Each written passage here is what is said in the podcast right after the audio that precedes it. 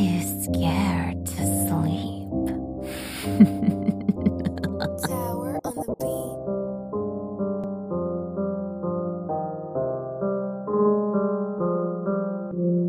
beat.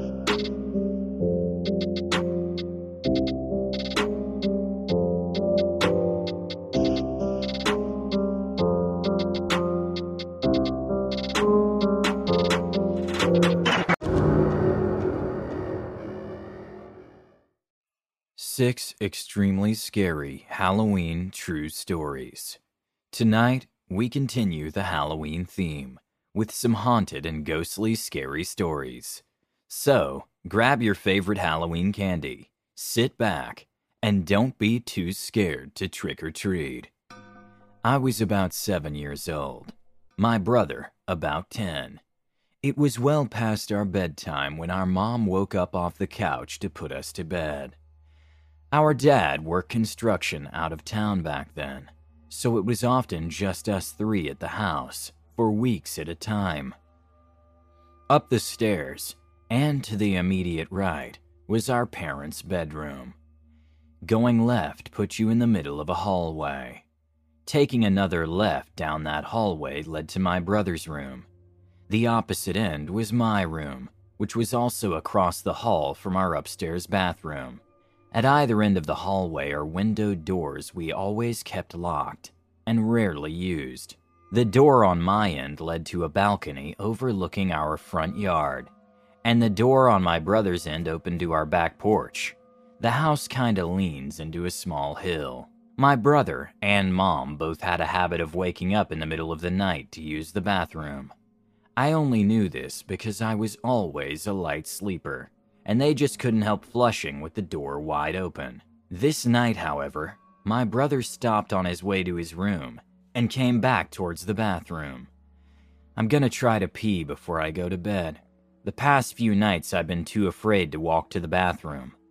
I keep seeing a man wearing stripes at the end of the hallway. I don't know if my mom wrote it off as my brother telling ghost stories to try to scare me, or if she was already half asleep and didn't catch it but she didn't react at all to my brother's confession. I, on the other hand, was terrified by it. The fear of seeing a ghost like that at the end of the hallway or through the windows is the reason I started running from the stairs to my bedroom at night.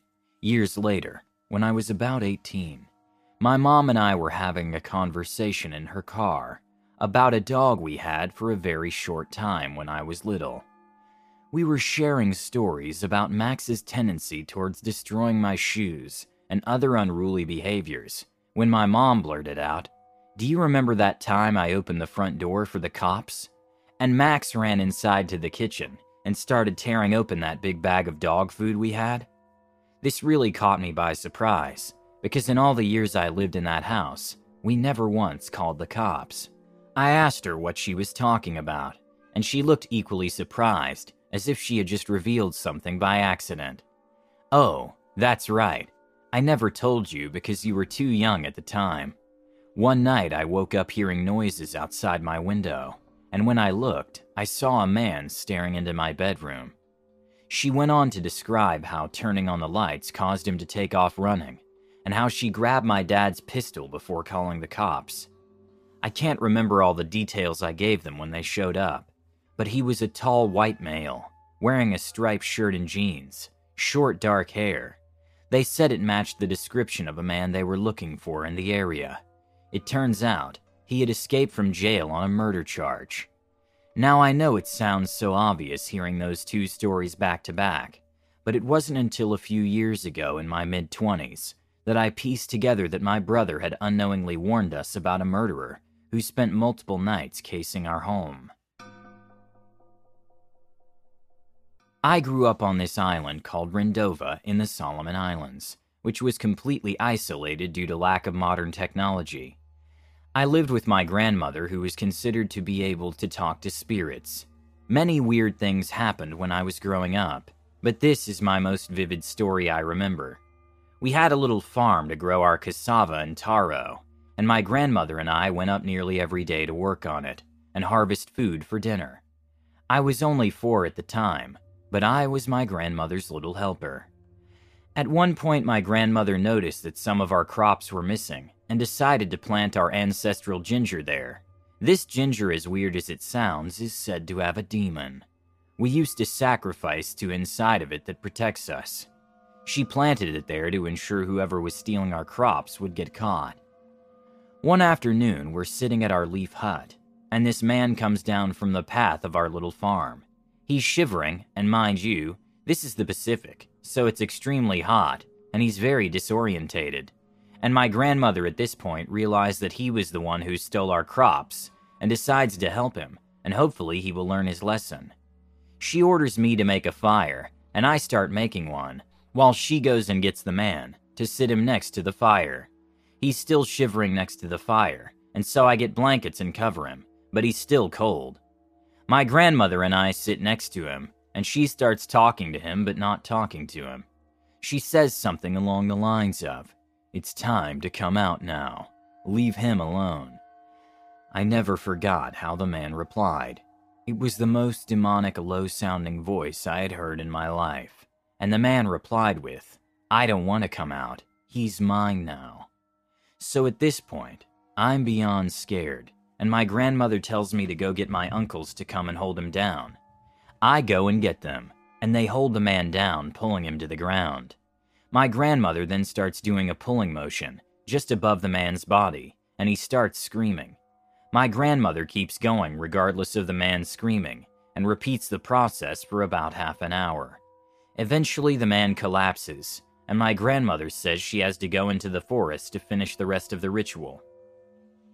She instructs me to stay with the man till he wakes up, and when he wakes up, give him some stew.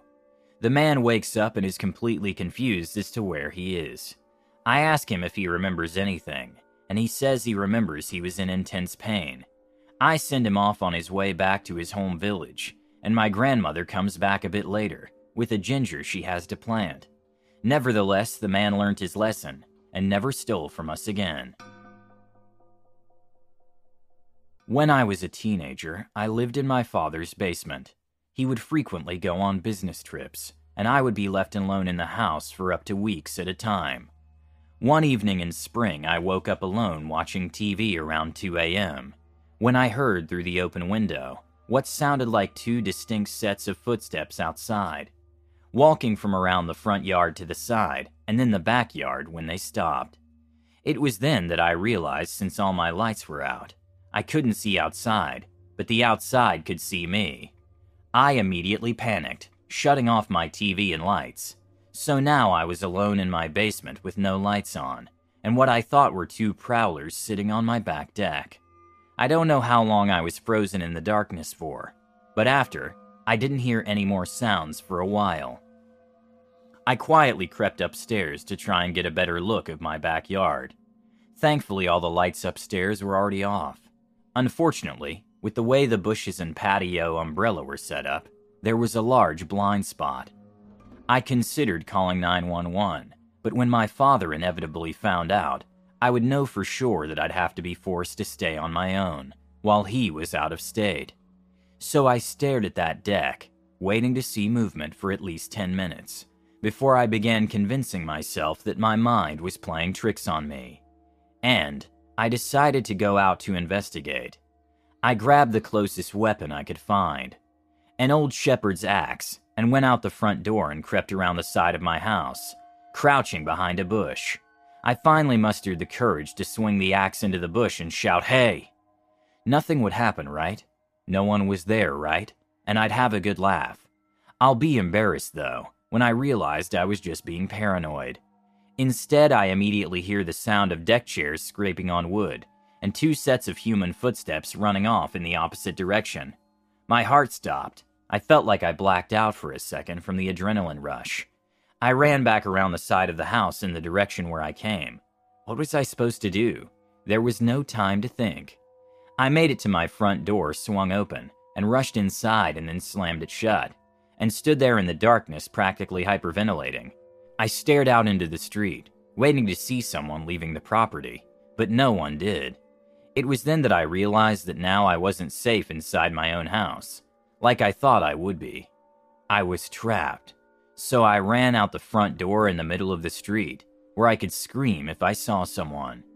Surely by now I could have called the cops, but I wasn't clearly thinking anymore, if I ever was. Now I was facing my house. I still didn't see anyone. So I glanced down to the street. Nothing. Then I looked right. Two male figures were walking by me, a block and a half down the street. Just as soon as I noticed them, they turned left at the T junction on the main road and disappeared out of sight. For some reason, I ran after them, and then when I turned the corner, no one was there. They should have been there, and they could have only made it about half a block from where they were walking. They must have had a car waiting. I was 13. I was 14 at the time. I like to avoid confrontation, so I say as little as possible to offend someone or make them upset with me. At the time, I was at a stupid Halloween party that was basically for adults and young 10 year old kids, so I was extremely bored, and my mom said I was too old to trick or treat, so I just walked along with the group of adults and young kids in costumes. At one point, this 16 year old guy was introduced to me as being the oldest child of one of the moms in the group. You could tell by the way he talked and acted that there was something off with him. But I thought it was great that there was someone closer to my age, so I ignored it. My mom suggested we split off from the group to hang out. She's a very lenient parent, and I had a phone, so I agreed. Him and I were walking around the neighborhood, as he went door to door, awkwardly asking for candy, as I stood back on the sidewalk as I couldn't ask for candy. At one point during the night, I noticed something with him was really off. He started asking me if I believed in vampires. I said yes, because I was worried what his reaction would be if I said no. His eyes lit up, and he started talking about him being a vampire and asking if I wanted to come back to his house so he could bite and suck on my neck. I nervously laughed and said, Oh no, I'm sorry. I have a boyfriend, and he wouldn't be comfortable with that. He replied with, I have a girlfriend, but she wouldn't mind. It's just sucking your neck because my fangs get sore when I don't. Just come over. I knew he lived in the neighborhood because everyone in the group did, other than my family, luckily, so I didn't know how to say no. I kept politely declining, and the sun was almost completely down, so it was getting dark. I was getting scared from his persistence and being alone with him, so I started blowing up my mom's phone with calls and trying not to cry. She wasn't answering, so we wandered along the neighborhood and by the grace of God ran into the original group. I ran to my mom and hugged her while crying and being mad at her for not answering because she left her phone at the house. It may not sound that creepy, but this guy was so persistent and basically begging me to let him suck my neck when I was alone with him. This happened back when I was in high school. At the time, I worked part time at a grocery store, and it had become tradition for a bunch of us to all go to some sort of haunt for Halloween. The first year, we went to a haunted forest, and then a haunted corn maze that began with me falling face first into a mud puddle and this also included things like getting stuck in a shed type building with a slew of Jason Voorhees characters, being chased by Leatherface and other funny things. It was fun. Anyways, I want to say this was our third year doing this. We were all headed to a haunted factory in a nearby city, and as this was before the advent of smartphones, we relied on printed directions. Because of the size of our group, we had to travel in three cars, and I was in the last car of the caravan with my coworkers Noel and Janie. Alas, we got lost, because the people at the head of the group were terrible at navigation, and we ended up in a rough part of the city. At one point, we drove by a parking garage and I heard someone scream. Eventually, our car got separated from the rest of the group at a stoplight, and by the time it turned green again, we lost everyone else. We drove around for a while talking to each other on the phone and trying to find each other. I was in the back seat talking to someone in the first car, Laura, and trying to direct my driver, Noel, while Laura tried to do the same with her husband who was driving their car. It was not going well. Eventually, I was just like, Noel, just pull over somewhere and let them come find us. Now, there were a lot of places Noel could have pulled over, like a Burger King or an office building parking lot, but he chose the parking lot of a shady bar. Why? I have no idea. Perhaps it was because there was a large KeyBank sign nearby that served as a good landmark for the others to find us. So we were waiting in this lot for the others when a line of about seven cars pulled into the bar. This wasn't so surprising because it was a Friday night, but they didn't park normally. No, they surrounded us, the front end of the cars pointing toward us, and because of their closeness, there was no space for us to drive out of there. We were trapped. For a few minutes, they just stared at us from their cars, and then they all started to get out and walk toward us. There were at least 10 rough looking guys, and by this point I was convinced we were about to be robbed. Get your wallet out, I told Noel and Janie as I did the same. I didn't have much money anyway, to be honest, which worried me, because I wondered what they would do if it wasn't enough. I was terrified but was trying to keep calm, and Noel seemed genuinely not worried, but I can't believe he wasn't at least somewhat concerned, especially given his car contained both a teenager, me, and his girlfriend, Janie. As for Janie, she was so scared that she was crying. The guy I presumed to be the leader reached the door first, approaching the passenger side where Janie and I were. He looked inside the car at us for a moment, and then he and his group all went back to their cars and parked normally. Well, I wasn't taking any chances, and ordered very sternly, Noel, go to the Burger King for God's sake. We eventually grouped up with everyone else and made it to the factory, which was far less scary than what we had endured. It doesn't sound scary, but it really was. I have a few theories. One, the guys got to the car and saw that we probably didn't have much to offer them, and changed their minds about mugging us. However, this seems unlikely. Two, they thought we were someone else, until they reached the car and looked inside. Definitely possible. And three, they were just messing with us. Whatever the reason, I was truly scared. And to this day, 13 years later, I regard the city with caution. This encounter took place in 2019, on Halloween. I was a sophomore in high school, not really at the age to full out party, for me anyway, and not really at the age where I wanted to sit at home with my parents all night handing out candy, because I was too old to trick or treat. That day at school, a group of friends and I decided to make plans to roam around the city, wreaking havoc doing typical 16 year old Halloween stuff. It started out pretty chill, we all got ready and dressed up in our costumes. I didn't have one planned out, but I was a bit eccentric at the time, so I winged it. I wore some purple pants, a rainbow bandana, hippie style, and every other colorful accessory you can imagine, until ultimately I was a rainbow. During our first adventure, we went to Target to walk around and show off all of our costumes. I remember distinctly this lady walked up to us and told us all this crazy stuff. We talked to her about how we were going to play with my Ouija board, tarot cards, pendulums, and other stuff. I used to be super into the paranormal. Her mood instantly changed from friendly to scared, almost like she wanted to run away. She told us she had a twin sister and felt very strange. She told us not to mess with the unknown because her sister was psychic and she knew things. Didn't think much of the encounter with a random stranger on Halloween at Target. We did play with the Ouija board, but no one got possessed nor had a creepy encounter with a demon. This is where the encounter comes into play. It was dark, we were bored. Five of us were in my small room when my parents were home. We had more of a chance getting some excitement by walking around the neighborhood on Halloween than sitting in my room playing board games. We walked around and even trick or treated a little bit. It was a lot of fun until we passed a large, dimly lit, vacant parking lot. It was vacant, all but one van that was situated facing toward the street. This time, I got bad vibes as we walked by. Just as we were passing, the window rolled down.